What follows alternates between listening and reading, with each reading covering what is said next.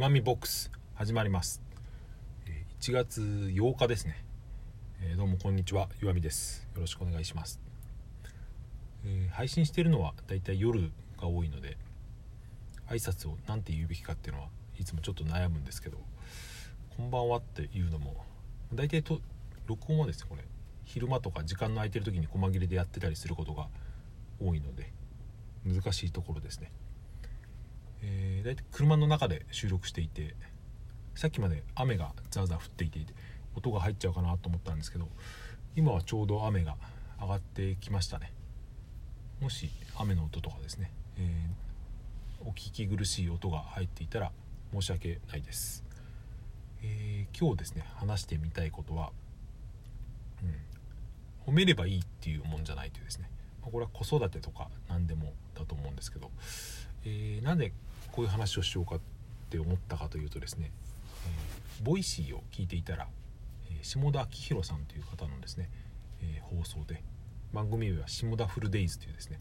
面白い放送がありまして僕はよく聞いてるんですけどその中でですね下田さんがそんな話をしていて、えー、まあエピソードが2つあったんですけど、えー、孫をですね何でも褒めてるおじいちゃんをお正月見て、えー、何も考えずに褒めているとその子供は努力をしなくなっちゃうんじゃないかというですね、えー、そんなことを話していたのとあとですね、えー、アイドルみたいな可愛い2人の女の子がいたとしてですね、えー、1人は、え、まあ、同じぐらい可愛いんですけど1人は、え校内学校内でえー、まあ、ちやほやされて、まあ、可愛いのでちやほやされますよね、えー、そのまま大人になったパターンともう一人はですね、えー、一度アイドルになってアイドルになりはしたもののトップは取れずに、え一般の就職をしたという2人のパターンをですね、え考え考えたというかケースとして考えた時に、えどちらがですね、まあ、世界が見えているかとか成長する可能性があるかというのですね、えー、考えると明らかに後者であるという。つまりアイドルをしてその自分の世界を広げて自分はまあ学校内では可愛いんだけれども、えー、まあ、世界とかですね広い場所に出てみたら、えー、全然トップではないと。そういうことを思い知ることが、え、自分の後々の成長につながるんだみたいな話をしていてですね、え本当にそうだなと思ったんですよね。まあ、それと、えー、比べるのもなんなんですけど僕、えーまあ、自分の話をですねちょっとえー、つなげて考えてみたんですよね。何回か話したこともあると思うんですけど、えー、僕はその20代の時に音楽をずっとやってまして、えー、まあ、バンドでギターを弾いてたんですけど自分で言うのもなんですけど、まあ、割とうまかったんですよ。ギターを弾くのはっていうことですけど。でも今から思うともう途中で成長は止まっていたなと思うことがあって。ギターを始めたのは14歳ぐらいの時で、まあ、周りの友達で同じようにですねギターを弾いてたりとか、えー、バンドをやってる友達がいたので割とそういう中で、えー、一緒に遊んで過ごしたんですけど、まあ、その中でもですねある時からあなんか俺の方がうまいなって思うことが多々あってですねもしかしたら俺は才能があるかもしれないとですね、まあ、それは勘違いだったんですけどまあそういうふうに思いますよねそういう年頃の男子というのは。まあ、そのままずっと、えー、成長してまあ多少はで多少はというか二十、うん、歳ぐらいになれなってずっとギターを好きで弾いているので、まあ、上手くなりますよね。で、まあ、バンドも始めて、えー、まあいろんなバンドを経験したりとかしてですね、まあ、それなりに成長はするんですけど、うん、やっぱりプロには全くなれなかったんですよ。程遠かったというか、うん、やっぱりアマチュアのレベルを全然超えられなかったという。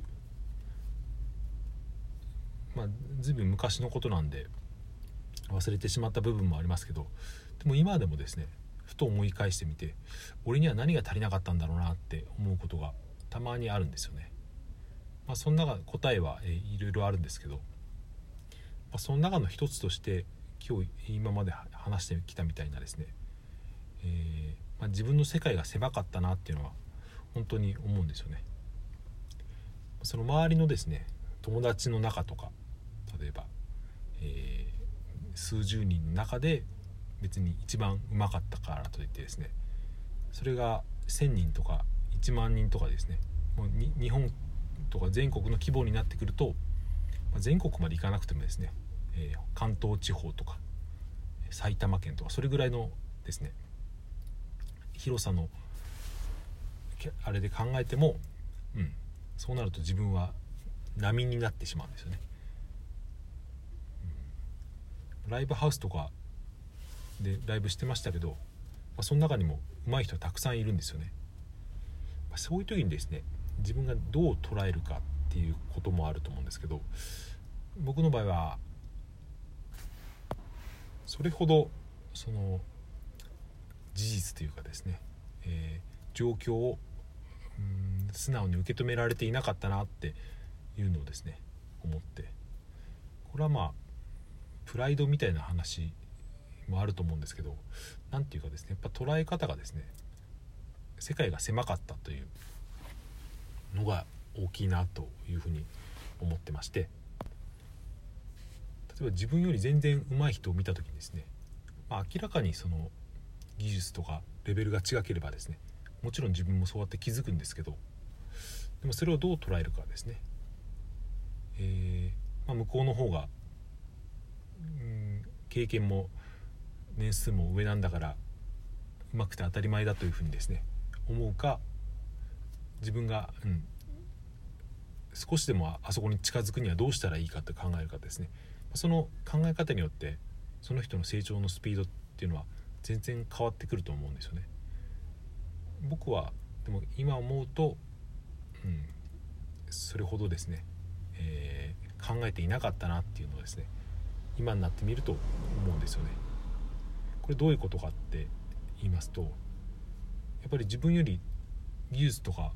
その上手い人を見た時にですね